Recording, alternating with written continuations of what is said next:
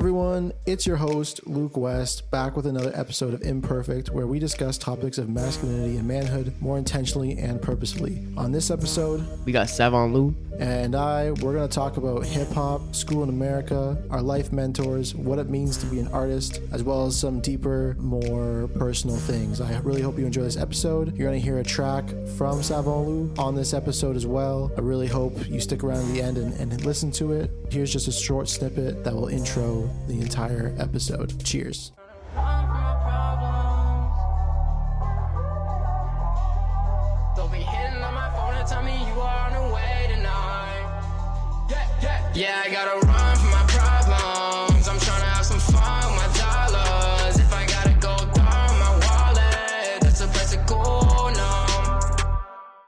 So I'm with my boy, Savantloup. rapper, artist. What do you what do you classify yourself as? Yeah, I like to go as an artist. I feel like I do a lot more than just rapping. Uh, I like to sing, like do a bunch of other things. So I don't like to just classify myself as, you know, just a rapper. Yeah. No, that makes sense. You said especially in today's day age, like yeah. So like I feel like especially with all the big name artists right now, everyone is kind of like dipping into different genres, just taking from whatever. Like we just had Pop Smoke, you know, rest in peace, mm-hmm. but he was doing UK stuff, and that's like from a whole different continent altogether, you know. And people can come in and do like indie rock and do other stuff like that. So to say you're just a rapper is not really, it's not really the thing right now. yeah, it's not beneficial to you as a future mm-hmm. artist, and. Of course. you get put into a box. But my first question for usually all my guests, starting with you actually, is if there was one person, dead or alive, that you would like to have dinner with, who would it be, and what meal would you cook for them? Damn, I can't cook. Um, damn, could it be Uber Eats? Cause I could Uber Eats. Yeah, some- you can do Uber Eats. I could Uber Eats some sick food. What would I Uber Eats though? Damn. It would be Martin Luther King Jr. The reason being, we went to the same uni, and it was just like that's the guy they throw in your face. And if I couldn't get Martin Luther King Jr., it would be what's her name? Alexandra Ocasio Cortez, AOC.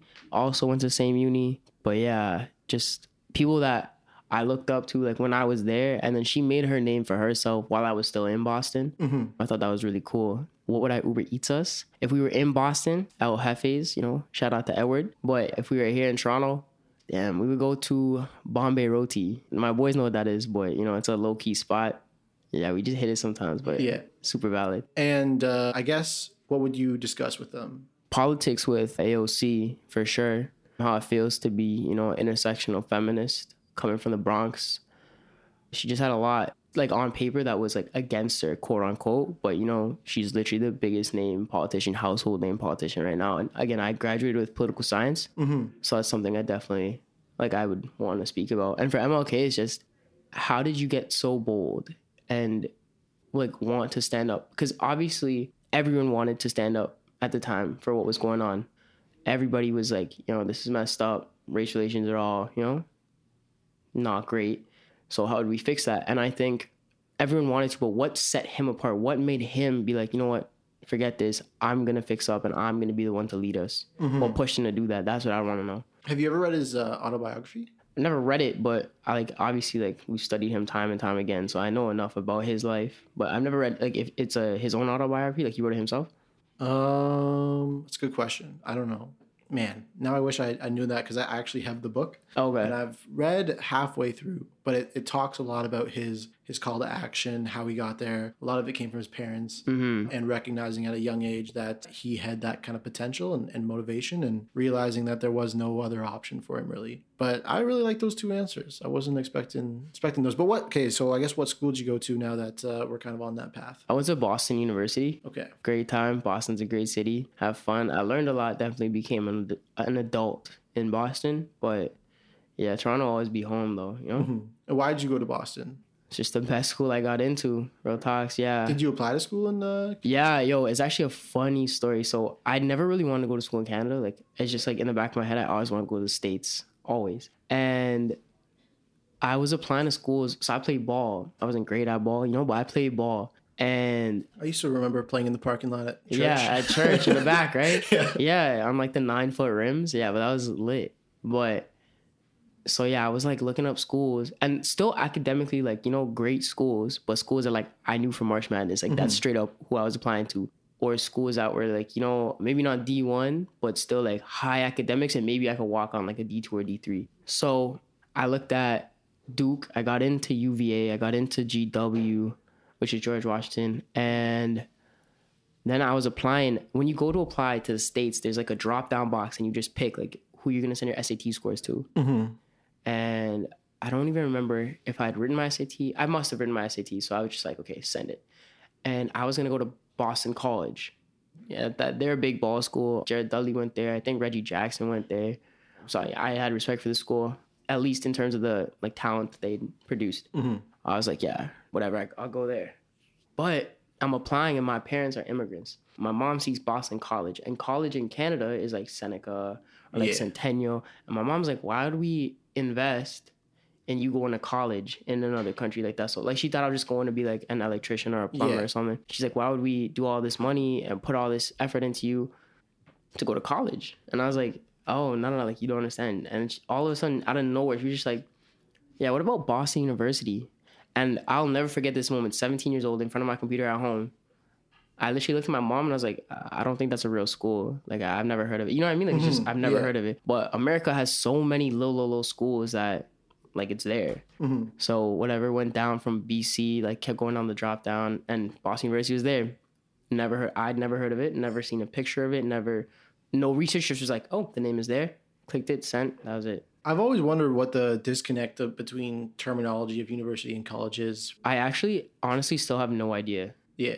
Because it's like here we know it to be trade schools hmm or typically some sort of like tangible skill. hmm And in university, they all say, you know, I went to college. My best four years were at college. I've never. Mm-hmm. No, everyone says college. Like even now, like I'll say like my friends from college, Yeah. but we didn't go to like a trade school. Does that make sense? Yeah. Yeah. I But don't know. so, in regards to kind of your experiences down there, did you feel like it would have been it was different than what the typical Canadian experience would be? Like, was it any aspect of the the culture or experience like different? Absolutely. Like you're getting thrown into like America. You know what I mean? So like I was a little waste man. I went on the first day and I didn't have no hair. I had like a buzz cut and I was I had my basketball. I remember that. Yeah. yeah. And I went around on the floor and I was like, uh, hi, I'm JD. And I went up to everyone's door. I'm like, what up? I'm JD. And I made friends with everyone because, again, I was literally the only person I knew in that country. I didn't know nobody, Mhm.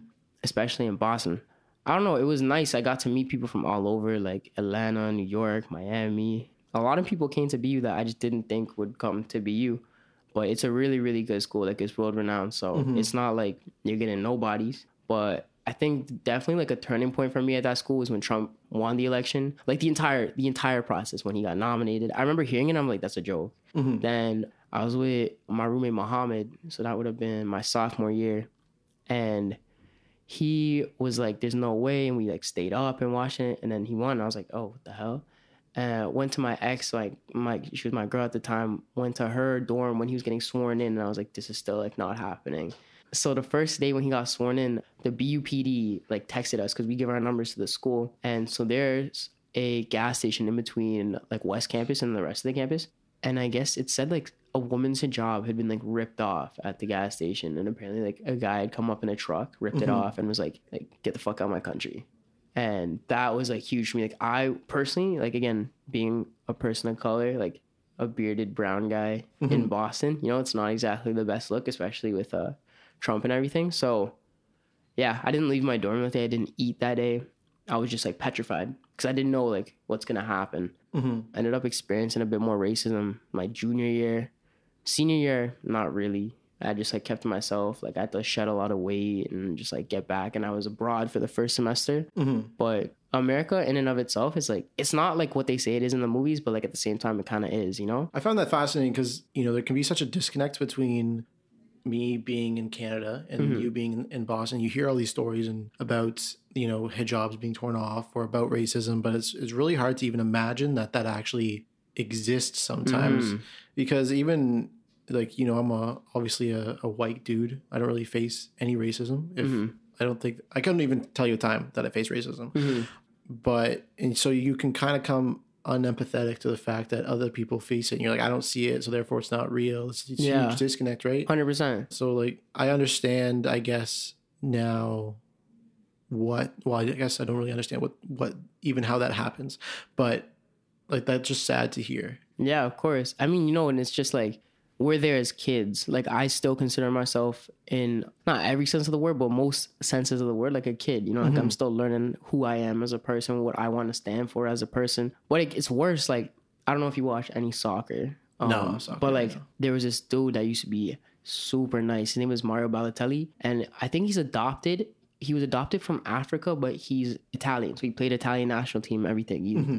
played in when I used to watch the Italian league, it was called Serie A, but Mm-hmm. now I think it's called like Calcio, whatever. It doesn't matter. But he is like usually like the darkest guy on the football pitch, and the stories that come off are like insane because people like call him a monkey, throw bananas at him, Yeah. and like this is a grown man. Like it's like we're like in our early twenties. Like he's like now probably like maybe late twenties or thirty Yeah.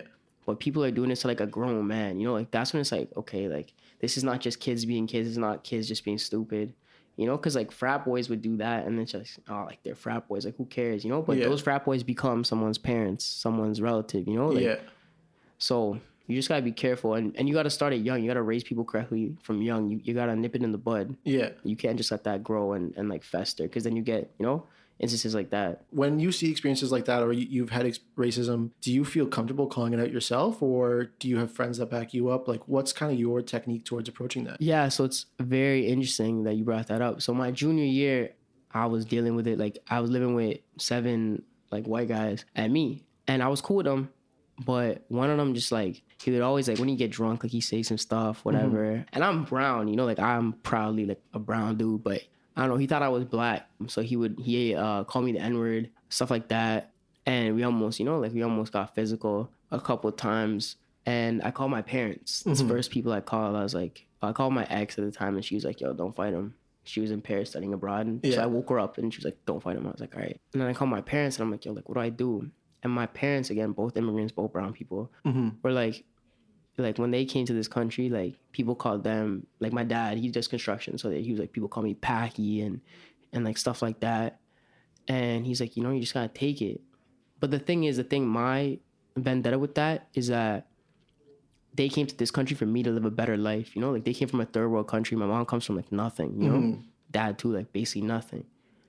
For me to have the ability to stand up for myself. So if they had to, you know, bow their heads and that was their culture at the time, like, yo, okay, Christianity, turn the other cheek type Yeah. stuff, you know? But not me. I am first generation. I will stand up for myself because even when, when I spoke to them on the phone, like I was sitting in Boston in like a room just like this, mm-hmm. and I was like, how can I look at like my grandkids and my kids? Because racism is gonna exist like for the rest of my lifetime and probably my descendants, like my next Oh, few generations. yeah, yeah. You know, but how can I look at my descendants and be like, they'll be like, oh, dad, oh, grandpa, like when you dealt with racism, how did you handle it? How can I look at them like man to man and be like, just take it? Yeah. You know, I, I personally I can't do that. Yeah. So again, like my culture, like Asian culture, is a very it's a very like humble culture. It prides itself on humility, which is I guess ironic. Yeah. Uh, But personally, like I'm not the one. Like don't bring that to me because Yeah. I will definitely defend myself and defend my people.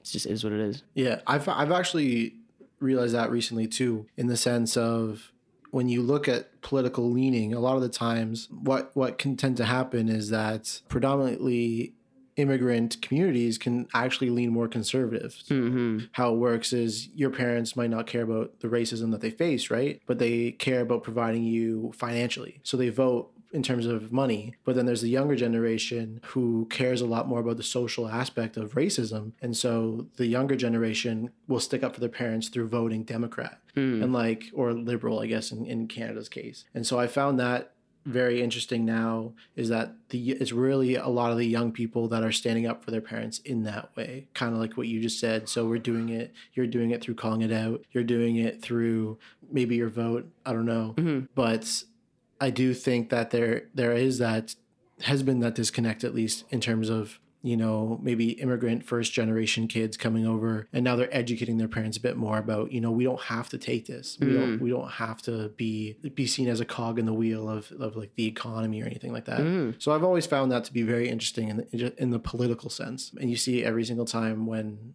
those every four years when it comes up is that that typically tends to be older demographics, even including immigrants, lean towards the blue, and then the younger ones lean red. Mm-hmm. Because uh, even in 10 years, what we think is maybe socially accurate or socially acceptable will be like you know right from the from the current perspective. But I also think it's really cool that you mentioned MLK at the beginning of the interview as well.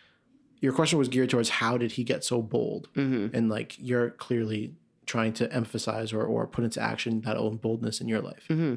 That's pretty cool. I feel like I took bullying a lot, like a lot, a lot when I was growing up. Mm-hmm. And then I would go home and my parents would be like, you know, don't fight back, don't do this. And then something changed one day for me. So again, I played ball. My grade nine year was my first year of organized, like competitive, like in Canada we call it rep. It's like AAU. Yeah. And it's the same thing. My first rep year, and I was playing a year up. And so all the dudes on my team were grade 10, except for me and my boy Shaq. And there was this one point guard, bro. He was smaller than me too. Like I was like five seven at the time, but he was like maybe like five five. But he was like this dark skin dude. He was good. Like he could, he got buckets, but like he would just like bully me. Like we are on the same team, and I was literally a bench warmer. Like I know I'm bad. Like I know I'm hurting the team. Like I'm only getting played in blowouts, bro. Like it's my first time. I don't know what I'm doing. You know what I mean? Like I just was really good at shooting mm-hmm. because I shot on my driveway, shot in the church, stuff like that. But yeah, and one time my dad was watching, and I told my dad after like, "Yo, stop watching my games," because like I just felt so embarrassed. Yeah. But this guy, like, I inbounded him the ball, and he looked at me. I'll never forget. He looked at me, and he's like, "Why the hell are you even on the court? Like, what are you doing?" I'm like, "Bro, like, we're getting slapped out by like 20 anyways. Like, who cares? You know what I mean?" Yeah. But I inbounded the ball, and I didn't say anything because I thought like, "Yo, my dad's watching." Like, shit. But then my dad was like, "Yo, why would you let him talk to you like that?" And I was like, "What?" Like, and then he was like, "This is like that Kevin Hart moment where he's like, my mom said like, you know, shut up or whatever, like Yeah. that one cuss word." My dad was like, "Yo, next time he says that, yo, tell him yo, fuck you." I'm like, oh, I'm like, okay, and I'm grade nine, so I'm 14, like I'm just like, you know, growing up. Yeah. I'm like, my dad said I can say fuck you, like, all right. So next time, same thing. We're getting slapped out. We're a terrible team. We played. We were we were called Stingers, but we were under Motion. So like, there's this team in like in the East End called Motion. I don't even know if they still exist, but Coach Chris, whatever, Motion. But yeah, so I'm playing for them, whatever. In on the ball, this guy says the same, somewhere on the same lines. Yo, wow, why coach even putting you in, bro? You mm-hmm. suck. And I, I, I threw the ball at his chest. I'm like, yo, fuck you. The fuck you talking to? And after that, like, he was like shook because I never stood up for myself. And in that moment, again, like, I don't say like resort to violence, you know, don't do that. But as a 14 year old kid who got bullied like a lot growing up and stuff, like, it felt good. You know, no one was ever in my corner. My only people in my corner were my parents. My parents weren't at school. My parents weren't on the court. You know what I mean? And my parents are not gonna fight a 14 year old, 15 year old kid. Yeah. You know what I mean? I am. Not saying I would fight, but like I'm the person that has to stand up for myself. And that is what really emboldened me. That moment was like a turning point in my life. And after that, I just never really took it from anyone. Like I would still take it at school a little bit, but uh, I definitely got a lot better. Yeah. And over time, like that's what made me, I'd say, like the man I am today. It's just like little moments like that where I was able to call it out. That's what made me confident to call out racism, stuff like that. It's just like eventually you have to stand up for yourself. Yeah. So it's cool that you have like one turning point. You know, I, I think it's really interesting that don't resort to violence, but you also have to stand up for yourself. You have to like I don't like the idea that you have to turn the other cheek. I don't like the idea of always being the bigger man. Like mm-hmm. I think there's times where you have to show people that they're not going to run all over you. And I think that sometimes that can happen. And you see it's unfortunate when you see people being taken advantage of but that's how people start getting being taken advantage of mm-hmm. is by not ever addressing it. And then once you're two years into a relationship or a friendship or two years into getting bullied it's it's like that much harder to make the step. But mm-hmm. even like you just said that step was necessary in regards to you earning respect for yourself. Because then like i've had the same instance too where i confronted a, a, a like who's now a, a pretty good friend of mine a really good friend of mine. I was just like dude i'm i'm fed up with you saying the shit about me. Either like because you're not able to take it back. And i'm like i'm able to take it as long as you're able to take it back. And uh ever since then we've been like really good friends but i'll never i'll never forget like that moment.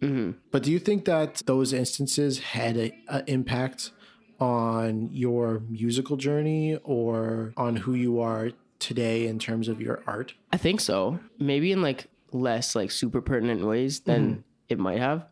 But I was like a really angry, angry kid, like angry. And it was because like, you know, all this was just bottled up. My mom would always say, like, stop bottling up your emotions. And it's just something I like always did. Cause like how am I gonna get home and just like vent, you know? And sometimes I pick on my siblings, sometimes I do other like little messed up stuff. But yeah, like my music and stuff, I listen to a lot of aggressive music. I was super into punk which is funny because like I actually I don't know if you remember this, but I played guitar at UAC. Like I think I did like I remember that. played it for the youth, like the youth group, and then I'd play it actually a few times for like the main congregation. But I had like a guitar set, like a little guitar set. You know, you get the whole guitar, you get the strap, you get the uh, amp. An amp has one setting, two settings. One is the acoustic setting, which is acoustic, and then the distortion setting. And I loved the distortion setting, like punk, right? Yeah. Punk rock, just rock in general. Loved it. So I'd get up there and they'd be singing like the super nice, like Christian songs, and I'd just be playing with the distortion, and they hated it. Like they hated it. So like they'd turn me down or whatever. But yeah, I don't know. I had that, like that definitely influenced the aggression itself. Probably influenced what I listened to. Like a lot of like old Eminem, a lot of stuff like that is what I grew up on. A lot of rock and a lot of like like quote unquote like sad boy music. Yeah. A lot of that. But I feel like in terms of the music that I put out, I don't like to put out stuff that I'm not going to be proud of at the end of the day, which maybe is not something that everyone thinks about. Um, I'm not saying you have to think about it, but I want something that will define an era of time for myself, but also like leave it.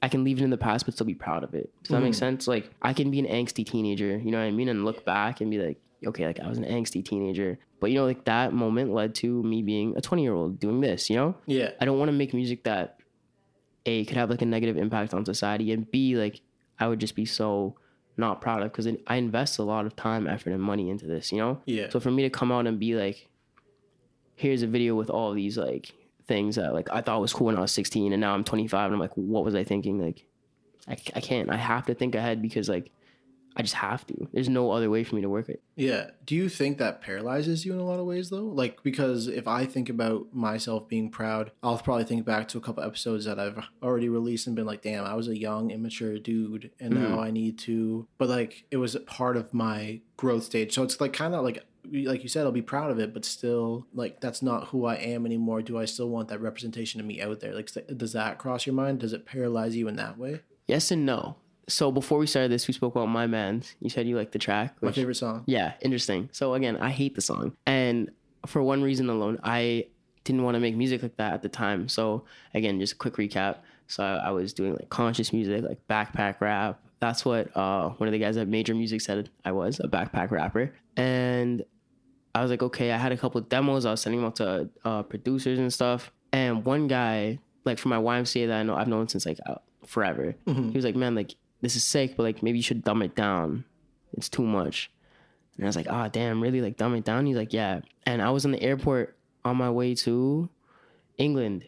So this was all the, this was literally all the material I had.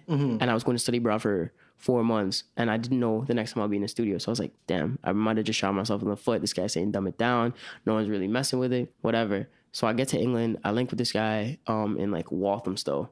And then I make my man's because I thought like, okay, like I know what a fire beat is. Like I still listen to fire, like lit tracks, you know? So I can I can recognize that. I know like the type of pattern, the type of vocals, what you need, ad libs. The thing is ad libs, that was hard to learn because like that's not something I usually do. Yeah. Um, it's not like like someone I really really love listening to is Sampha, and Sampha like does ad libs, but they're so like beautiful. Like they're not like the like the a a like it's not like that, you know. So I had to learn on the spot, just make it up. And the only reason I even left it up, I actually took it down the first time I posted it, but then I left it up because I wanted people to see, like, okay, like this is what I did and I learned, okay?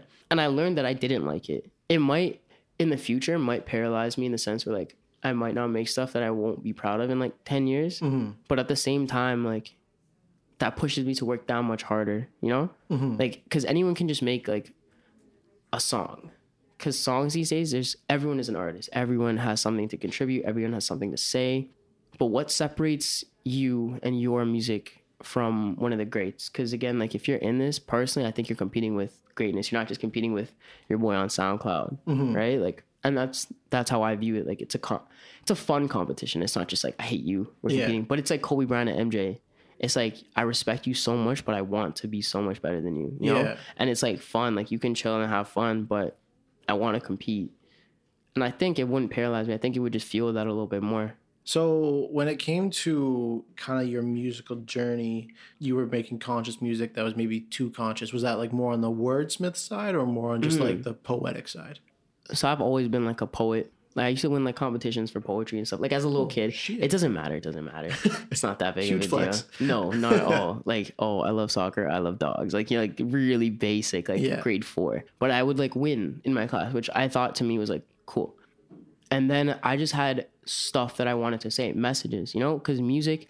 My mom said this. She didn't say it in the way I'm going to say it, like with the same connotation, but she was like, uh, what you put in is like it's uh it's gonna affect your soul, right? What you listen to is gonna affect your soul. She said that because I listened to a bunch of like angry music and stuff like that, and she was like, "This is why you're so angry all the time," which you know she was right. But I think it's important for me to put out messages because you know it is what affects people's souls, like especially in 2020, man. Like, not to get super religious or anything, but like 2020 has been a terrible year, like you know, like end times type of year. So if anyone was to like put out positive messages or any messages, any messages, something just even something to make you feel better. Just it mm-hmm. doesn't have to have a message. Just feel better about yourself. Like now is the time to make that type of music. You know, Yeah. it's no longer the time to just put out meaningless tracks on meaningless beats that no one will listen to because you have a chance to really impact the entire world. Why not take that? You know. So do you think the current state of, of hip hop or art is more impactful, like like you just said, and more more impacting on the soul or less? I think it is. I think it is. Yeah. But I think sometimes it's not. It's not just messages. Like I've studied so much music just like to learn, and also just like I like it. Mm-hmm. But energy, like energy and like vibes. I know that's such like a cop out word, like oh vibes and Yeah. stuff like that. But the vibe that music can create, like it can turn an atmosphere like this. Like we're in a library right now, and like if you played like one track that I've been playing all day today because my boy was bumping it all day last night was uh "Spooky" by Jay Critch like that track has energy. Like I don't know why. Like I I don't know why. Like Yeah. it's just such a hard track. He's on like an act the UK drill. We were talking about that. Yeah. He's on a drill beat um from Axel's the producer, who's the guy that did Drake's War. Mm-hmm. So it's like a like Yo, a Drake's. War is the worst song. you don't like it? I hate it. Why? When Drake raps with a British accent, I, I can't stand it. I don't even think he raps with a British accent Well, then though. it's just a bad song. Damn, I actually love that song. Really? Yeah. I think it's one of my least favorite songs. Do you listen to uh Do you listen to UK music at all, or Uh, just Stormzy. just Stormzy? Yeah, I think so. I, yeah, man, I don't really listen to much music. Really? No. If I'm on the train uh, commuting, it's reading. Sometimes if I'm walking, it's more podcasts. But I listen to like the same songs over and over again. Really? Yeah, I'm not very musically diverse. I could. It's unfortunate. I could probably like do without some music. Wow. Yeah. I mean, everyone everyone goes through that. I was like that at one point, but I feel like it's just like I've been living life without headphones for the last two and a half weeks because I left it with uh, Dre. Um, he's like he's my boy, and I just left it, and I haven't gotten them back yet. But walking in silence just sucks. Like it just like just sucks. Like I need music. I like it. I hate it. When I'm uh, listening to music, sometimes I just don't see the world around me, and then which is gonna be nice. hmm But other times it's like I really want to. I'm trying to be more aware of my surroundings hmm and just like take take it in.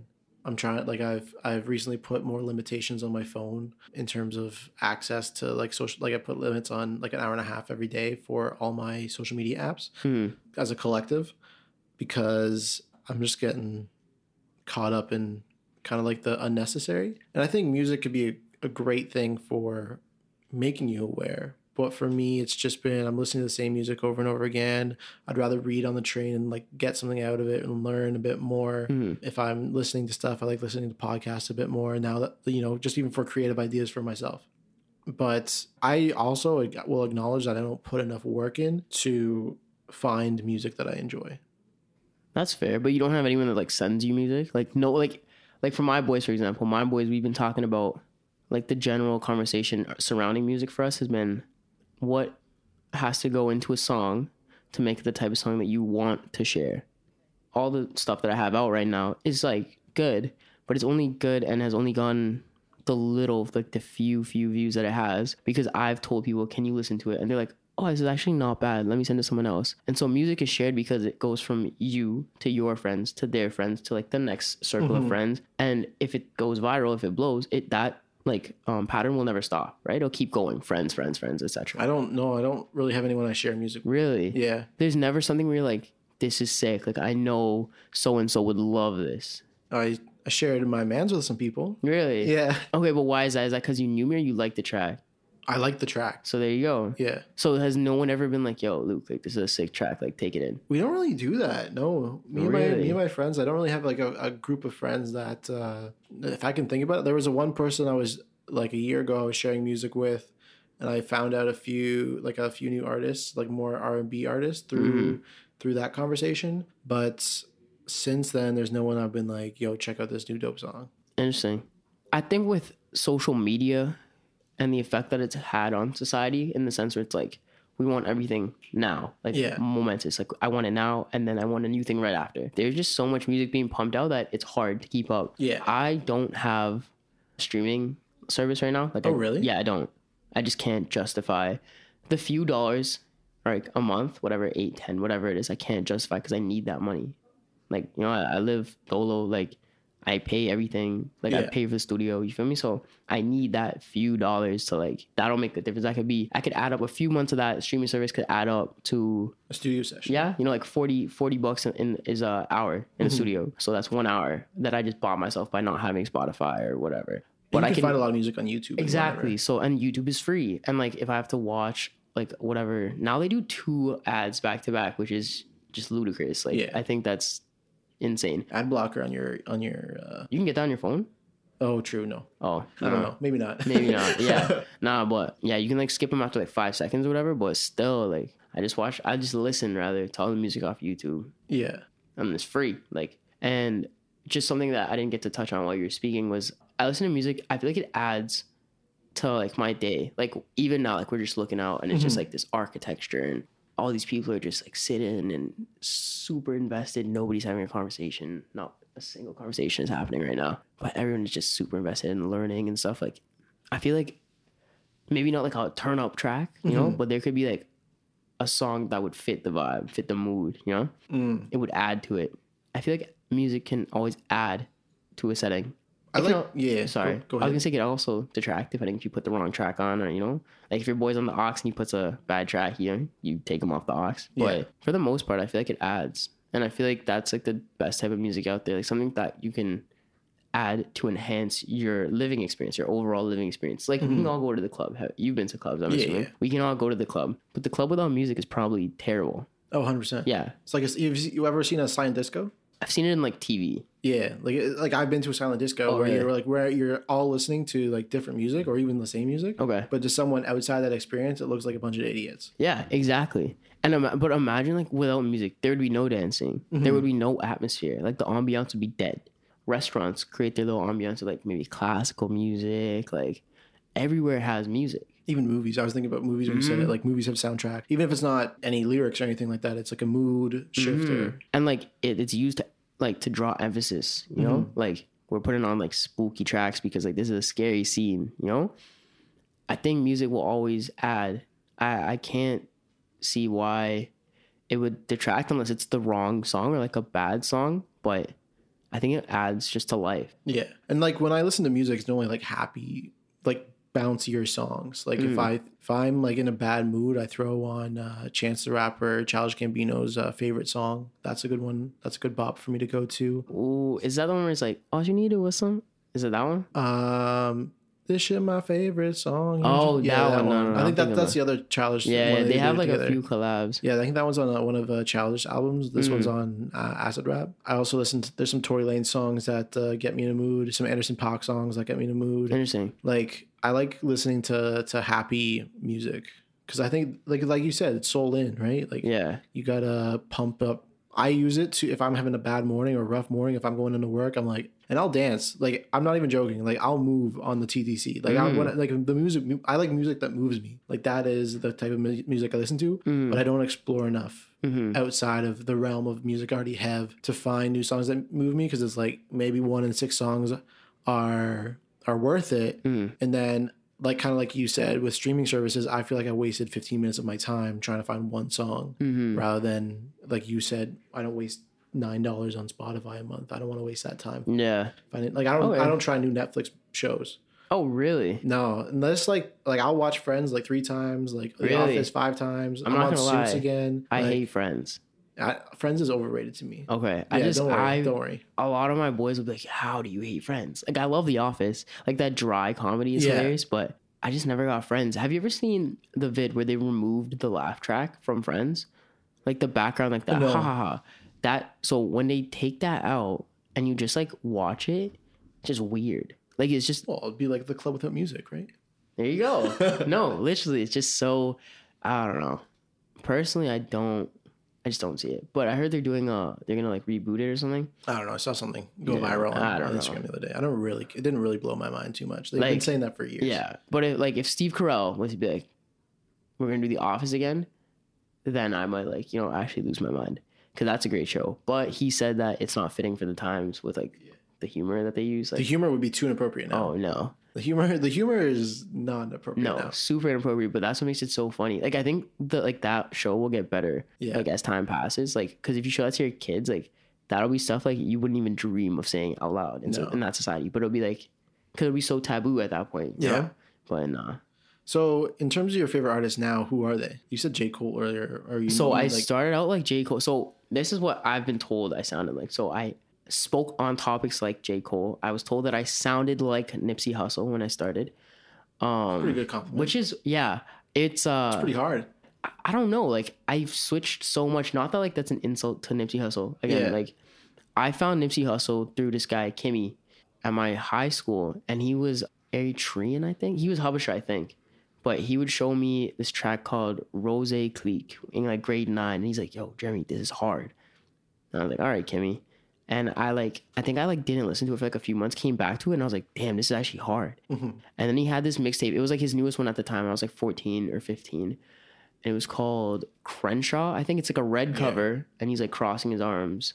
And that one is just so hard. Like every single track on that is certified, in my opinion.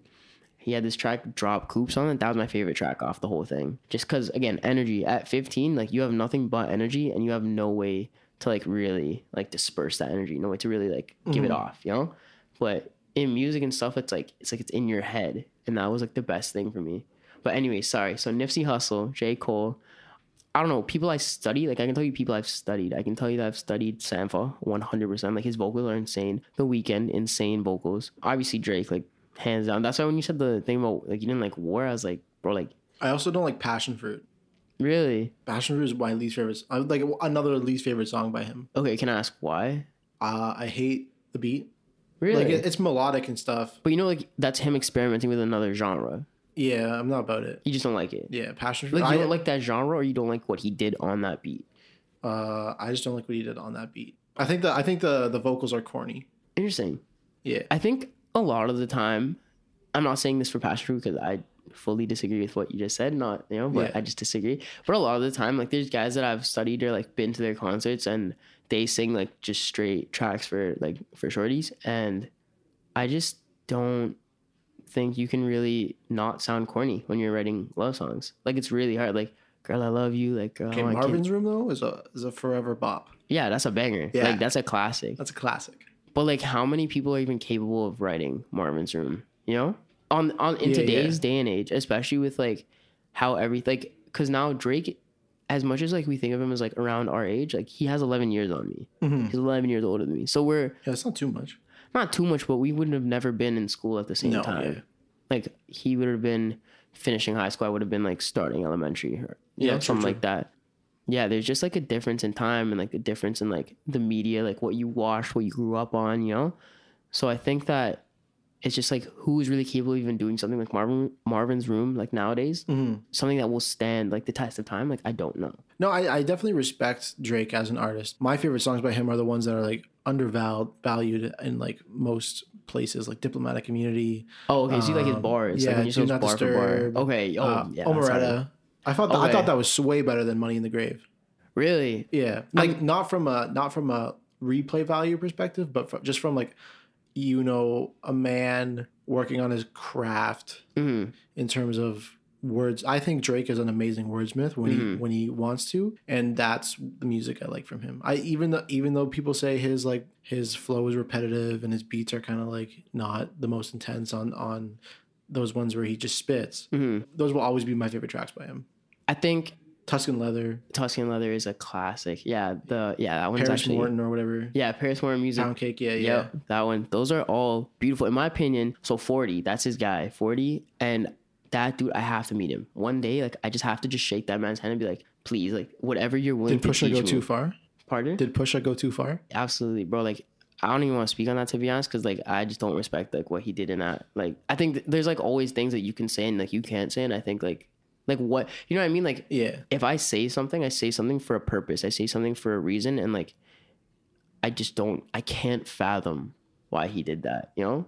But again it's not my place to say like why he did and who, Yeah. i don't care you know? Like pusha t can do what he wants and like i don't care but i just think that was like unnecessary. And again like the things that I've watched 40 say on like the few few interviews that he gives and like the few few like lines that he's put out in like the world like he is intelligent like, Oh, yeah. he's so intelligent and so I don't know if that's his style but like how they they'll flip vocal samples I actually found Sampha through a Drake track mm-hmm. and then like studied him off like his vocals on its own but the way that 40 like flips vocals is just nuts and I think that like the tracks that you pointed out like Tuscan Leather Pound Cake, Do Not Disturb.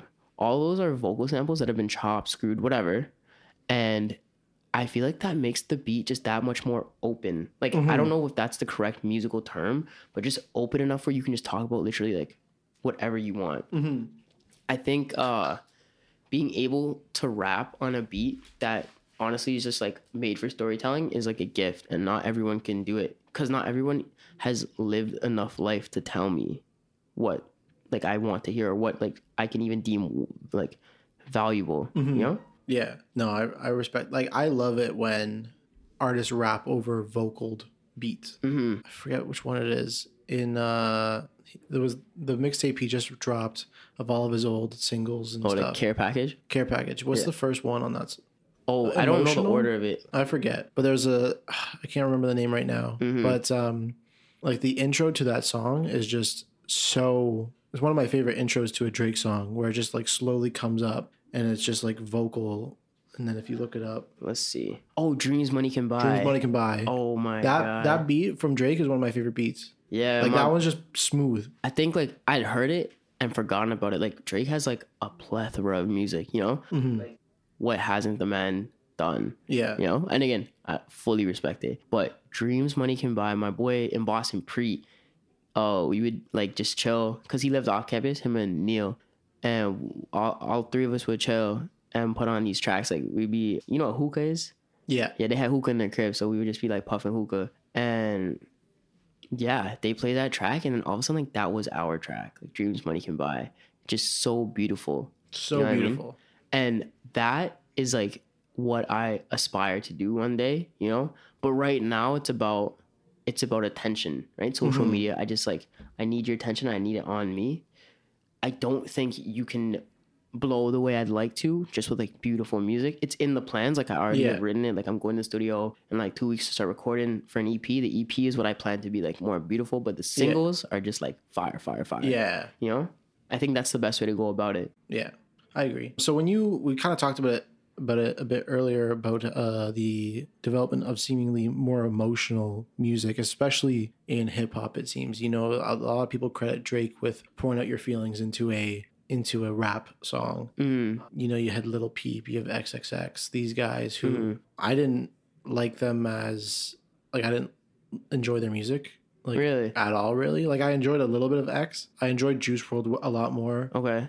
but where do you where do you think that emotional emo quote unquote rap came from and and like is that what you mean when music became more emotional Damn, you have to remind me where I said it was emotional. I don't remember. i forget but it was talking about you were talking about like the input of quality of music and how you thought the i think the the generation of music that we're in right now there's a lot more consciousness of putting out value and i think that's when you were talking about a bit more emotional Oh, somber oh, music Yeah. unless i misunderstood the context I think I meant to say like it's more like there's so much music, but how much of it do I value? Mhm. The sense of like I don't I don't know how much of it I value. Cause like there can be there can be an artist that I don't listen to at all, and then he can come out with just like heat.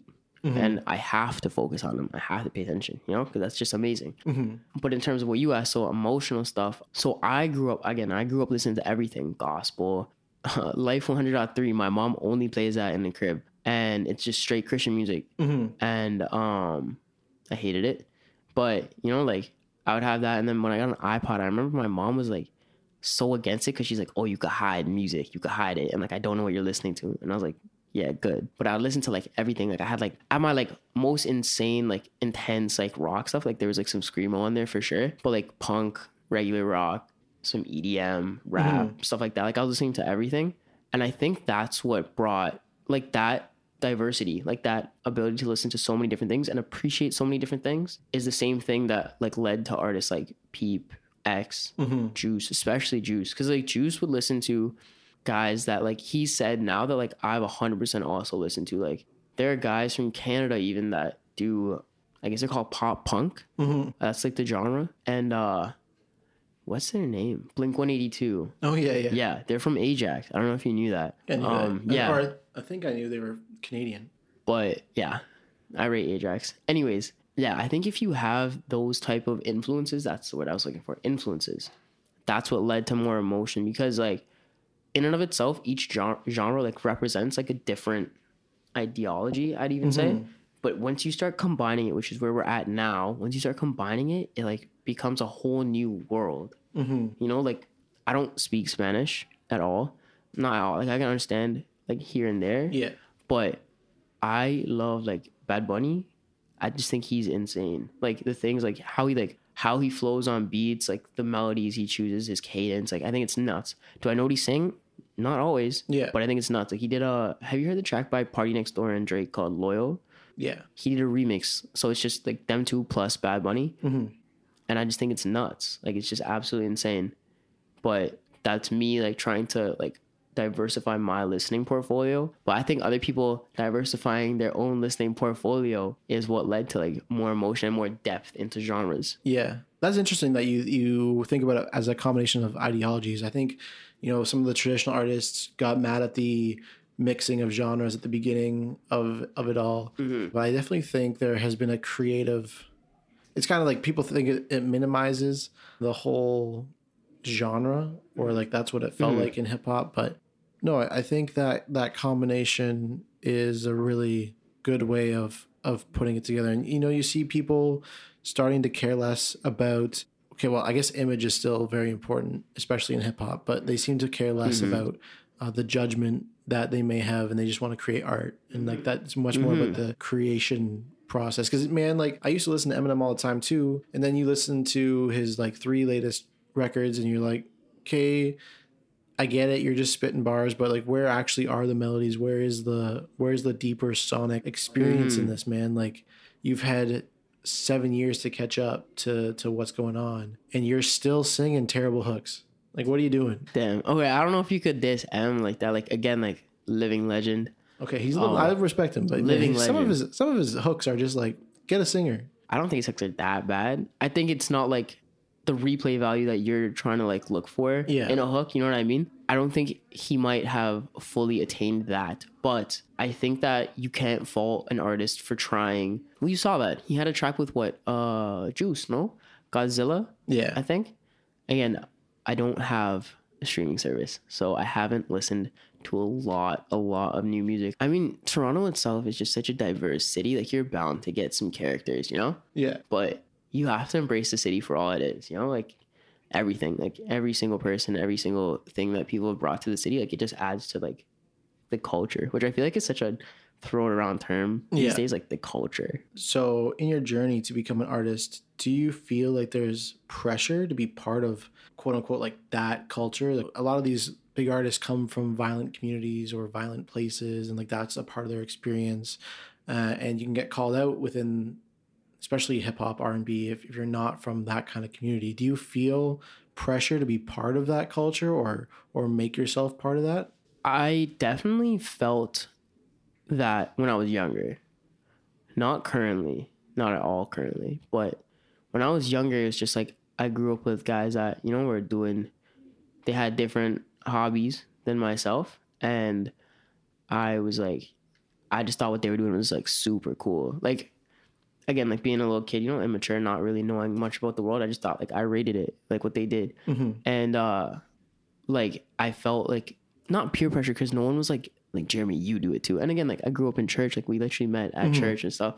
But I always felt like the odd one out because I'd like go to church and like at church I was like a little too gritty, and then I'd chill with like some of my other friends and like I was like super soft. So I was like, what am I doing? You know, like I gotta stop being on the fence here. Mm-hmm. But yeah, no, I don't think so. I feel like especially if you're personally, I wanna, I wanna be like a game changer. Like I wanna mm-hmm. change up how people perceive things and like just raise the bar, whatever the bar is, whatever level I want to raise it to. Like I want to bring about change, and so to bring about change, I feel like you can't lock yourself in to like pressures or or even self-imposed pressures because no one pressured me to be like a bad kid or like mm. not saying let me rephrase that not being a bad kid but just like to do things that i thought were cool at the time but like society views as bad. Nobody pressured me to do any of that you know? I did it you know it's my mm-hmm. fault. But at the same time like i don't think it affects like my art like what i talk about because i just want to talk about it you know? Yeah. Do you think there's an issue in the city in terms of trying to create that that culture? Like if you look on 6ixbuzz and like those kind of outlets, you can see these guys that are young artists trying to promote a violent image. There's been a, a rise of violence in the city. You know, some some Toronto artists have died um, that have been involved in the in the rap industry. Do you see do you see it as a problem? Maybe not within yourself, but within the Toronto culture or, or hip hop as a whole. okay before we like fully touch on that like art is art right? And mm-hmm. art is subjective. Like your art as luke is going to be different than jeremy's art right? Mm-hmm. Like that's just is what it is because of how you were raised what you grew up with what you valued you know what you saw around you. Mm-hmm. And so who said this in an interview? I think ld ld in case you don't know is a drill rapper from the uk i love his stuff. But he was like yo man like this is our reality you know? This is our reality and this is what we want to talk about in our art and it's just to shed light on. Mm-hmm. And i think that's the best way you can phrase it. It's like people just shedding light on their lives. Again like it's an in into someone else's reality. Because without music like that or art or entertainment whatever like there are people on this planet that just wouldn't know that exists you mm-hmm. know? And as people especially in today's day and age with like technology and like we can like, like we're, we just spoke about a rapper from the uk you know like mm-hmm. that wouldn't have happened like for, like 30 40 years ago you know i think it's important to be able to like reflect on life and like things that happen around you now at the same time i think that media outlets in toronto sometimes might you know shed a positive on something that might be a negative um i think it could be done better sometimes but again that's my personal critique Yeah. do I think they should change anything? You know, maybe, but I'm not 6ixbuzz. I'm not. I'm not saying it was 6ixbuzz, but I'm not whoever Wave Room or whoever. Because like Yeah. when I was younger, like again, I keep saying when I was younger, like 14, 15, like I followed like fight pages and I would watch like you know crazy stuff like that. But like now, like as an adult, like you see you know the negative effects that has, mm-hmm. and like also like those are kids like in the videos like that are they're fighting and stuff. It's not cool. I think that Toronto could do a lot better. And I think that like there are subtle things. Like one thing, and I'll say this without shame, mm-hmm. 6ixbuzz, anytime, and I'm brown, right? So I'll say this as a brown guy. Anytime there's like a brown guy with an accent, it does they could literally be from God knows where, Germany, for like, I don't know, wherever. They will always, always tag Brampton. I've never stepped foot in Brampton. I've never even seen the welcome to Brampton sign in person, but I know for a fact that creates it's called conditioning, right? That's Yeah. psychology 100. I got a B minus in, but I remember conditioning, right? Making people believe something slowly over time, Yeah. and then you like that's how you introduce the idea, and that's what leads to like stereotyping. And I don't like 6ixbuzz for that. A lot of racial undertones. Um, Yeah, a lot, a lot, a lot. Like, like uh, coronavirus. That's still a thing, right? And I'm from the border of Markham and Scarborough, and Markham has a lot of Asian. I grew up with uh, like hell Asian people. Yeah. Me too. Um. Yeah, Markham. Yeah. Right. But all of a sudden, anything to do with Chinese people was being tagged on 6ixbuzz, Markham, Markham. And I remember when coronavirus like first came out, like broke the news because uh, World Health Organization at first didn't deem it a crisis, like international outbreak, and then now they're like, oh, it's an oh, epidemic. They're like, now it's an epidemic. All of a sudden, they were like, the most dangerous place in Toronto was like Markham, or in Canada was like Markham. And it was didn't like, help that we had, I think, was w- definitely one person was based in Markham. That I think actually- one of the Richmond Hill. Yeah. like oh like in York region. But like like come on, like you guys know the narrative that you guys are pushing. You know, like like I refuse to believe you guys created this literally the biggest Instagram page, social media page in Canada. I refuse to believe that you don't know the narrative that you're creating. Right? That's my issue too. Yeah. You'll see two posts that are such conflicting Mm-hmm. ideologies combined together, and they're just like, we're just trying to have fun. That's why. That's my one issue with 6ixbuzz is like they produce a lot of content that I'm not proud of as a Toronto. Torontonian, right? Because you want to rep your city, you want to love your city, right?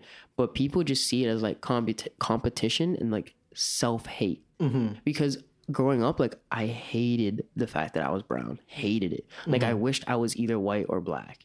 Like I wished it because like white people get love in the in the media, black people got love on like sports, and I, I gonna play ball and stuff like mm-hmm. that. And brown people, like in high school, that's what I was bullied for in high school was the fact that I was brown. The insult, one guy to this day, I'll never forgive him.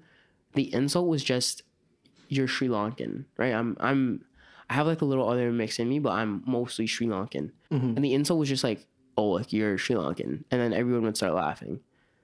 And I didn't get it. Like I didn't get why that was so funny Yeah. and it made me really like foster this like self hate that I didn't truly understand or even comprehend until I dated like my first girlfriend, the Dominican girl, because she was like uh she was like so into my culture and I distanced myself from my culture like so heavily. Like I like the term is whitewashed. I'm as whitewashed as they come on purpose. And now I'm like fighting to find a culture that I never got to experience, you know? That's why even like for me to come in an interview and say like, yeah, like where would I take these guys like Bombay roti? Like I would have literally laughed at myself if I said that at like 15, you know? I don't care. Culture is beautiful, like differences are beautiful. There's this dude, bro. Oh my god, I forgot his name. But he was actually Mexican at Boston University and he was uh, right wing and they gave him a like a platform to speak. Like it's a university, you're allowed to mm-hmm. have a like an open debate. And he said, "quote Multiculturalism is cancer." That's what he said at Boston University, right? Nick Fuentes, that's his name. Yeah, terrible guy, but I hated that, and I hate that. Like I even felt that, like at a time in my life, that I mm-hmm. was so ashamed. And I think if there's one thing I could do, or I would do, if I was like you know a page, like someone that was running a page, I would want to create a narrative, like foster community based on love, right? Not to sound like super soft or anything, but like at one point, like Savantloup, it means like experienced wolf, right? And I wanted to, uh there's multiple meanings to it, but it means experienced wolf. That's a French translation. And I wanted my fans to be called the pack, like a wolf pack. I, yeah, sure, corny, whatever. But like, I wanted to be like, you know, like you're running with the pack. And the pack could be anyone. That's the beauty in it. You know what I mean? Like, it could be anyone. You could be from anywhere. You could come from literally any background, and it doesn't matter. Like, if you like want to believe in the ideology or something resonated with you, like you belong. You know what I mean? And I was a kid that didn't belong. Oh, and like a lot of different circles. Um, I was the wrong race, like I spoke too white sometimes, or you know, different things. But I always wanted to belong. And I'm finally finding a space at 22 years old where I do belong with my friends.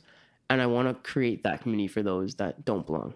That's beautiful, man. I don't even think that sounds soft. I think that sounds stronger than anything. That sounds hard, bro.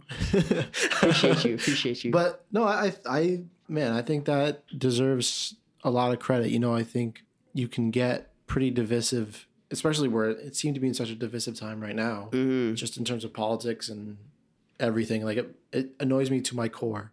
I want to create spaces for humans to share their fears and, and vulnerabilities in, in more safe places and, and are able to connect in that way and like that i think is more my life mission it's to bring people together because you never really know you know to me someone could be a republican because they grew up in a rural area and they never had connections with you know mm-hmm. they maybe never had a black friend who Sure. they could understand the struggles of facing racism from cops. So it's like you're so disconnected from that issue why do you care? Like or if that's all you see on the media of you know that culture that image of of african americans or immigrants obviously you're going to be like these people suck get them out of my country right? And like that is such a dangerous way to think which is why the the development of metropolitans and, and cities have actually helped in a lot of ways create more social beliefs. It brings people together to experience different cultures. And you have a thought Yeah, I was going to say I somewhat disagree. in terms of the cities, or Yes. yeah, Because I've watched in America, mm-hmm. specifically, again, in Boston, yes. In New York, yeah. Haven't really been anywhere else to like really take in demographics and like where people live and stuff. But like, I noticed a lot of, I don't know what the term is, but I called it self segregation because mm-hmm. We were going from Highbridge to like Soho, I think, because we were going to the Bape store. Mm-hmm. And we watched the entire train go from me being the lightest person on the train to then me being amongst the the darkest people. Like was my ex and then her family, like her siblings and stuff. But then we were the darkest people on the train, and they had to tell me like, yeah, like this this one train, I can't remember the line or whatever, but this train is like you'll watch, like you can see the difference in like each stop is like more colored people will get off and then mm-hmm. more white people will get on, and that's so weird because like in Canada, we grew up with everyone. Like school, I went with everyone. Mm-hmm. Church, I went with everyone. Like there was never like, there was never like this is just white people. This is just black people. This is mm-hmm. just brown people. You know, everyone. But in the states, it's not. It, I've found it to be in certain cities just not the same, especially in parties. more gentrified. Sorry, More gentrified. like in more gentrified areas. Yeah, like it would be like the- even though there's a city, there's white people in this area, black people in this area, so there's segregation. Like, is that what you mean by self segregation, or like but they do it to themselves like yeah like okay. okay. so like i studied race and politics in boston that was one of the last courses i took at bu and we learned about like redlining HOLC stuff like that um which is essentially like some people are segregated because it, they were segregation before and they weren't allowed they like they not allowed they just haven't been able to get the resources to buy themselves out of like the mm-hmm. housing that they're in currently or whatever because median wealth I think in an African American household was something like it was like a ridiculous number. It was like nine dollars or something, mm-hmm.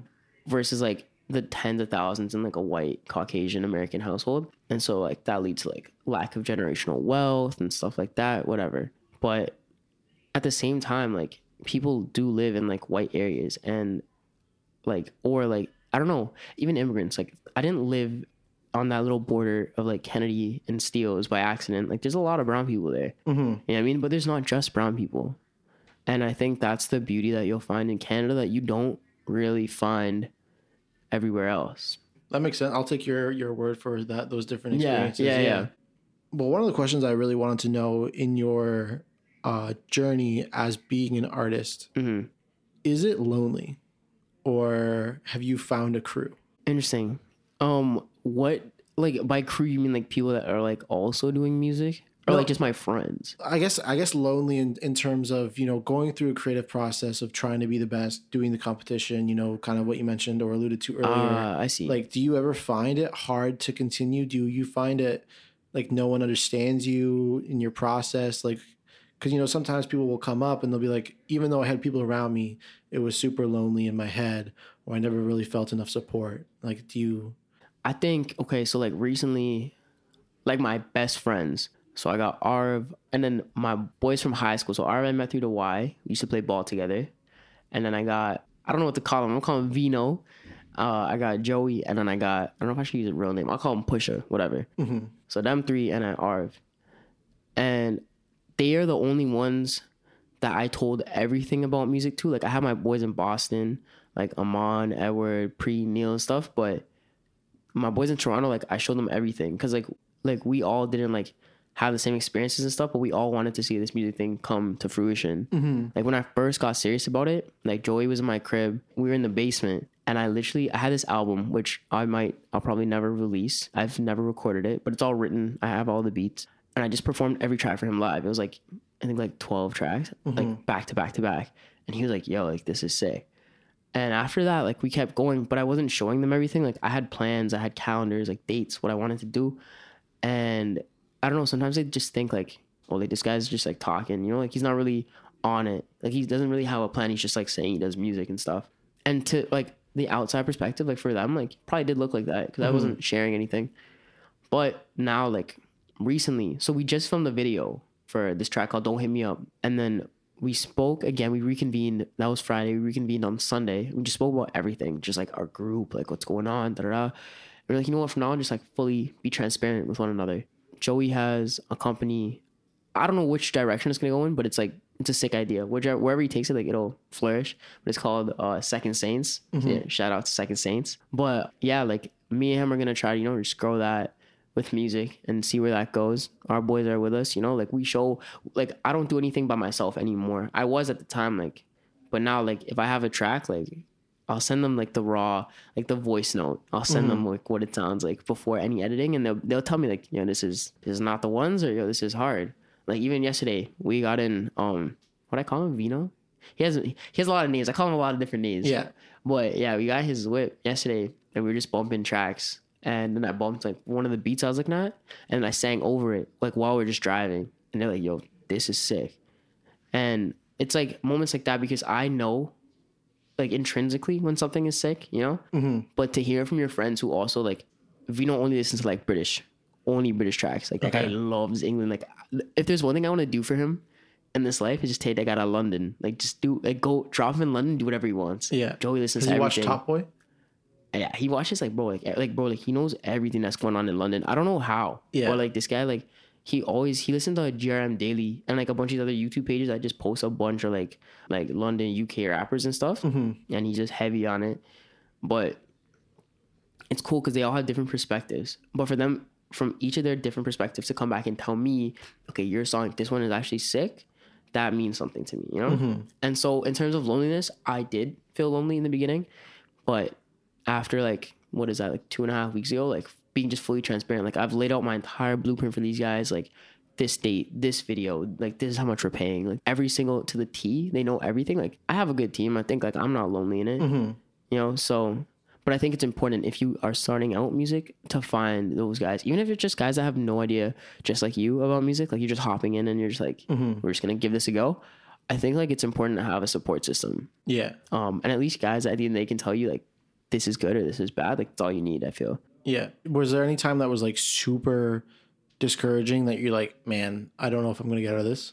Get out of Like just a funk or or you don't think you're actually gonna like reach where you wanna go? Is like ever been that moment? yeah. I uh okay. What's his name? Amine. Have you ever heard or Amine? Love. You mean I I don't know how to actually pronounce his name, but I know he's gone on the record saying like people all the time like mispronounce his name. So like my bad. But he performed for the first time. We had our first spring concert. So universities mm-hmm. have spring concerts in the States. My first spring concert I ever saw was Lil Uzi at Brandeis. Sick concert. But they got Amine for BU because we have a big like Habesha population and he's Habesha. Mm-hmm. But I wanted to open and I performed. I thought I killed it um, in the audition. Like again, like what you think and what is reality is two different things sometimes. But I thought it was sick. Da, da, da. But I didn't have any social following. I still don't have a social following. Um, had no fans. Now I have like a handful, but I had like no clout. That's the word, right? Clout. But this one guy had like a little bit of clout. I thought he made like you know ball music, but you know not here or there. But he got the open, not me Yeah. and I was like, bro, I suck. Like, I couldn't beat this guy. Like, like there's guys in the NBA that are like, I can't remember who, but some guy came out and he was like, I knew I could get to the NBA when I saw this other guy in the NBA because I'm like, I'm better than this guy, and if mm-hmm. he's in the NBA, then I could be in the NBA. You know what I mean? Yeah. So I was I was weighing myself like that, but my music the quality wasn't like the production quality wasn't there. It wasn't catchy. I was doing too much messages, not enough melodies, stuff like mm-hmm. that. So I took that year off. As I said, I took a year off, not off music, but off of just dropping stuff, just to learn. So like now, as you said, when you when you listen to music, you just like listen to it. Mm-hmm. So I'll tell you what I listen to. What I listen for, I'll listen for uh, rhythmic patterns in the percussion. I'll listen to how the bass goes, the chord progressions, the rhythm or the flow of like the guy's vocals like does he choose to be like super staccato which is like like like mm-hmm. that or does he like flow it you know like there's different there's different different things i'm listening to study mm-hmm. right so that's why i'm constantly listening all the time. And or sometimes i'm just listening for fun. Like i got a noise complaint in my apartment before i left because i was just like banging jay chris's track mm-hmm. because i just think it's fire. Spooky? Fire track. But like you know that's why i always listen to music. But yeah i don't i don't know how i just like thought on that but yeah. No, I, I think it's really important in the creative process because even for me, as I was starting this podcast, it was like you don't have many listeners. So then people ask you, "Oh, how many listeners do you have?" And I'll be like, "Oh, I, you know, I have like thirty-five listeners Mhm. average." And they're like, then they, they sometimes they'll say a snarky comment like, "Oh, like that's not that much," or "Oh, that's a decent amount." And it's like, "Oh, like they just kind of diminish. Yeah, or like work, patronizing. right? They'd be like, Yeah. "Oh, like good for you, man." Yeah, like oh, like- I hate that. And then, or yeah, I've had a lot of friends come up to me and be like, "Oh, hey Luke, oh, I've never listened to your podcast. Like, I haven't listened to your podcast yet. Just give me, Mm-hmm. just give me some more time." I'm like, you don't have to announce to me that you don't listen to my podcast. You can just not say anything. yeah, I'm not gonna ask you if you listen to my podcast. You can just mention it if you want to, but like it's it's just really and like that they don't. It's hard sometimes to move past those those thoughts and like if you don't have you know on spotify will show less than a thousand listens or something like that right even that can be discouraging hundred percent. so like i'm almost at a thousand total listens for all across like all 16 episodes i've done Oh, okay, okay. like so but I, I just tell people I'm like you know I, I just don't care about my the number of listeners because if i care i'll stop and so i i more think about the future of what will be Mm-hmm. rather than what is now Mm. so what are your future goals for your from your musical career it's always nice to be recognized by other people. The academy, you know, Mm-hmm. people like that get it, like physical trophies. I love trophies, but I don't think that's what I want. Like, like intrinsically, like what'll quench Mm-hmm. Fuel me. like you know, my soul. yeah I think I just want people to feel like they belong. Like how I said earlier, part of the pack part of the pack. Cause I was that kid. Like, so me and Joey are very, very similar. My boy that's doing Second Saints, and we spoke when they were on the bus, and we were like, "Yo, like, why do we always like we always want to like be nice to people and always just like." I mean, it sounds super conceited, but mm-hmm. like, just all, why are we extra nice? Go out of our way to be nice to people. Mm-hmm. And it's because yo, we were both little kids that like people were not nice too, you know, and didn't belong. And now that we're in like the privileged position and we get to dictate some scenarios, we would like everyone to belong. You know what I mean? Mm-hmm. That's my goal. Whenever I send music to people, I always will end by saying like, I hope this resonates with you. There's just so much power in music resonating with someone. You can hear it, you can listen, but like, did it really like hit your soul? Whether it was a vibe or what I said, that's what I want. On a mass scale, obviously, like I genuinely don't care about the money. If I could even just make like a living wage, just like enough to like pay my bills and pay for the studio. So like I don't have to keep working like this dead end job, you know, and mm-hmm. just like kill myself mentally and physically. That'd be great. But I love music. People have told me I just get so excited speaking about my own music, mm-hmm. But I, I genuinely love it. So if it's something that I could do and like help people and spread messages with, by all means, like that's what I want in terms of goals and to grow as a human being. Because I feel like you never really stop growing. Mm-hmm. And if you have stopped growing, like you're already dead in the water. You know, stagnation is synonymous to death mm-hmm. for me and for everyone. yeah So as long as I'm still growing and still becoming like the person I'm meant to be, you know, whoever God has chosen for me to be, then I think I'm good. You know, yeah and as long as people feel like they belong, then like I'm doing my job right. I think that's a good way to end that part of the conversation. Yeah. Before we, I think that's a really good close. But then I always ask my three final questions. Sure. So the first one is what is something that your father or you know someone in your life told you that uh, carries you through to this day? Like you just live with all the time and it's like a core piece of advice. Core piece of advice my father has done a lot of good for me in terms of just like building me up as a man. But i'm gonna say my mother. My mother told me a few months ago she didn't say it with uh, music in mind. She said it she was talking about just life. Because life for me right now is not going too hot just with this job and you know you get depressed sometimes and all that. But she looked at me and she was like you know like i believe you can make it. Like i believe it. Like you know like she didn't come and struggle from Sri Lanka for me to just like flop. And if she thought I was a flop, like she would tell me, you know, like you're doing your best, or this is good for you. Mm-hmm. But she sees it in me. She sees something that I can't see. And she said, you know, like, I know you can make it. Like, I know you have it in you. And she prays for me, you know, like everything. That's what that's what keeps me going. Just my mom. But that piece of advice has definitely like fueled me to go that much harder in terms of the effort and the, like what I'm willing to sacrifice. Validation matters so much, doesn't it? Yeah, especially from like parents, like Yeah. especially from brown parents who don't care about art or don't not don't care, they don't understand. Yeah. Right. So for my parents, they don't understand. If it makes me money, like my dad said, if it puts food on the table, sick. But if it doesn't, like bro, like I actually I only have a year to do music. That's what my parents have said. Like I just have the year. And then uh, if not, like I'm going back to school or something like something that I'm gonna get locked into that I'm gonna hate so that also fuels me you know like if i only have 365 days every day counts right I need to make every single mark hit and I need to do it like to the best of my ability. So that's what keeps me going.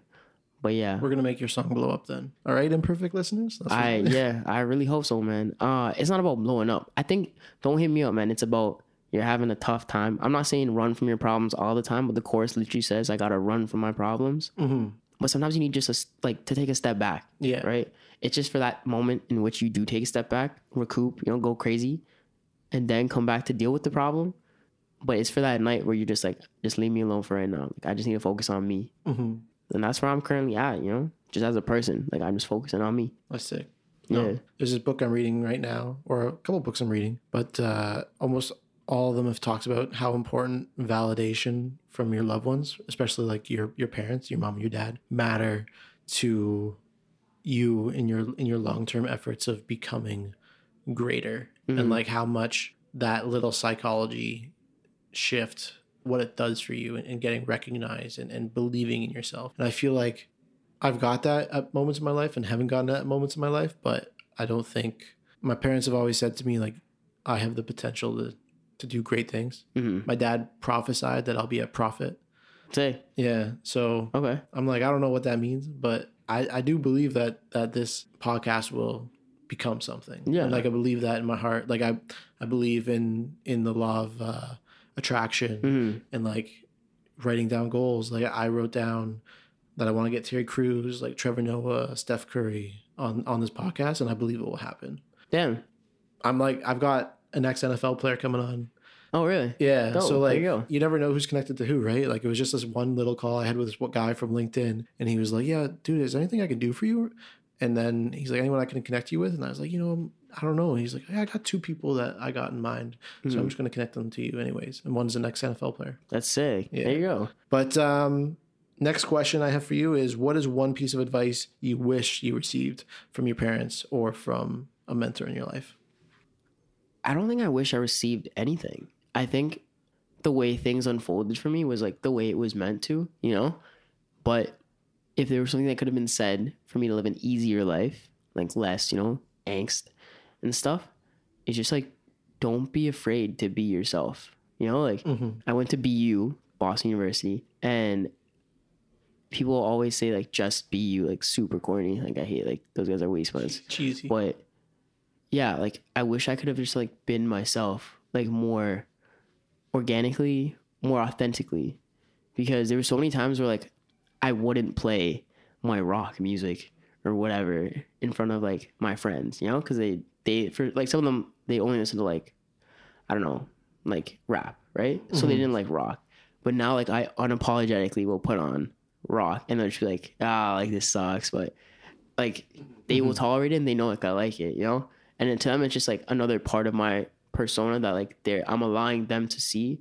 And I wish I'd mm-hmm. been more open with my entire like all facets of my personality from an earlier stage. Are you excited for Kendrick Lamar's like rock inspired album? I didn't I didn't even know he was doing that to be honest. Oh, okay. Just said Apparently, that. apparently he's making. I, apparently, that's the rumors that that's happening. And then the last question I have for you is: What is one piece of advice, or the one piece of advice that you want to pass down to future generations? Damn, that's the heaviest questions. I, I want to be like, yo, don't be afraid, you know? Mm-hmm. Because there's so many things in life that will scare you. And I'm talking about scared in the sense of like you're scared to take a jump, you're scared mm-hmm. to, you know, quit your job to do like whatever, you know, to do like your passion. Like, I'm not using my degree right now at all. That's not a good thing to say. But I'm not using my degree at all right now because I'm focusing on music. And mm-hmm. I'm that's my passion. That's what I want to do. And if it doesn't work out, that's my backup plan. I went four years for a degree as a backup. Some people don't. Some people will drop out with the like their ideas already set, foundation already set. They're good to go. But don't be afraid. Like set yourself up to be successful, even if it flops. Mm-hmm. But don't be afraid to take that jump. Now, mind you, some people just jump. I can speak on music. Some people like on SoundCloud and stuff will just jump into music and just be terrible. Like they, mm-hmm. they don't know when they're off key. They can't flow. This and that. Whatever. But I think you need to also be able to take critiques and take outside perspectives and not even with a grain of salt. Like, cause some people will get like uh, negative comments or whatever, you know, and they'd be like, oh, they're just haters. Like, these guys are just, they just are trolls. And like, no, man, sometimes you're just bad. Sometimes you're just not very good at it. You know what I mean? Like, I wanted to be in the NBA, right? I'm five foot nine, don't have crazy vertical, you know, no bunnies, nothing like that. So that probably wasn't gonna happen, you know. But um, it was fun while it lasted, and now I'm moving on to something else. But when people would tell me like, you're not gonna be in the NBA, I'd be like, like when I was really little, uh, I was like, ah, man, like whatever. But then you start to see it yourself. Like you see guys all of a sudden, like guys are suddenly like. I remember the first time I saw a guy like when we were kids, and he was like already six five, and he's in grade eight. And I was like, what? Like what? Like you, know, I can't even explain that, you know. But there are differences, and like you will be better at some things, and you will be worse at other things. Don't be afraid to try stuff, and don't be afraid to just like focus on what you love but also just don't listen to other people like that want to deter you from trying. Once you've tried, you'll see for yourself, and then you'll know intrinsically in your heart, in your soul, okay, what's gonna happen. But just try. That's what I say. It's dope, man. Say, That's it. I think uh, I think you dropped a lot of wisdom on this episode, and I'm uh, very excited for people to to listen. But uh, Savantloup, the pack or the what is it? What was it? Uh, Experience Wolf. it means experienced wolf. I'll give you quick, real quick. Yeah. Savantloup. The French is to represent Canada. It means experienced wolf, learned or experienced wolf. And then SL, Savantloup, is for Sri Lanka. That's all of it. That's my whole name. Damn. All right. There you go. Well, Savantloup, thank you so much for joining. There you go. Now you're gonna listen to the full track. So this is Savantloup, don't hit me up. there we go.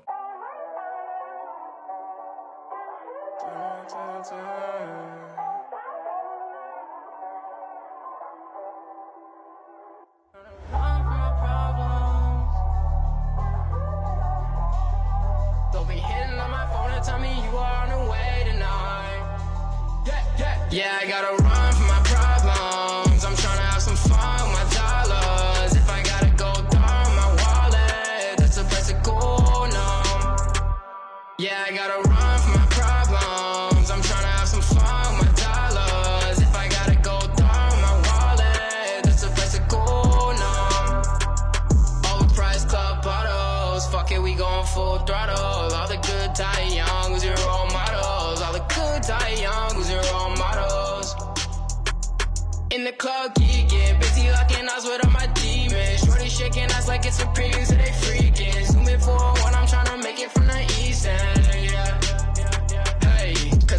used to now I don't feel away. Didn't choose the issue, there's too much on my plate. Don't be hitting on my phone and tell me you are on the way tonight.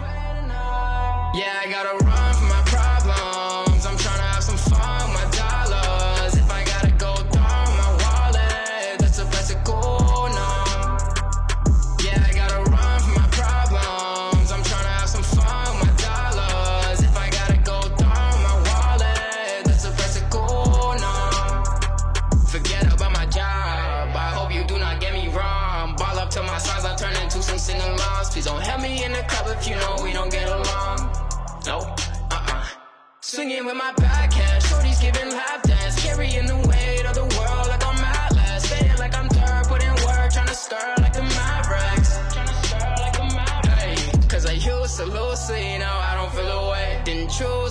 issue, there's too much on my plate. Don't be hitting on my phone and tell me you are on the way tonight.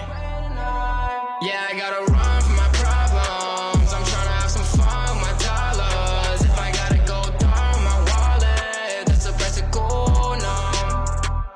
Yeah, I gotta run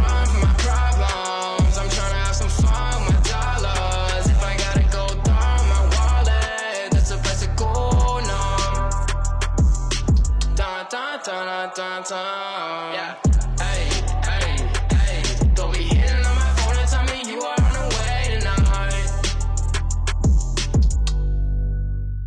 Thank you everyone for listening. This has been your host, Luke West, with his guest, Savantloup. You can find them on IG at Savantloup and on Spotify at Savantloup and on Apple Music at Savantloup. If you enjoyed the episode, please leave a review on iTunes or, or message me on IG at The Imperfect Pod or connect with me on LinkedIn. I'd love to hear what you have to say and what you learned, and let's build a world of intentional and purposeful conversations. Talk to you all soon.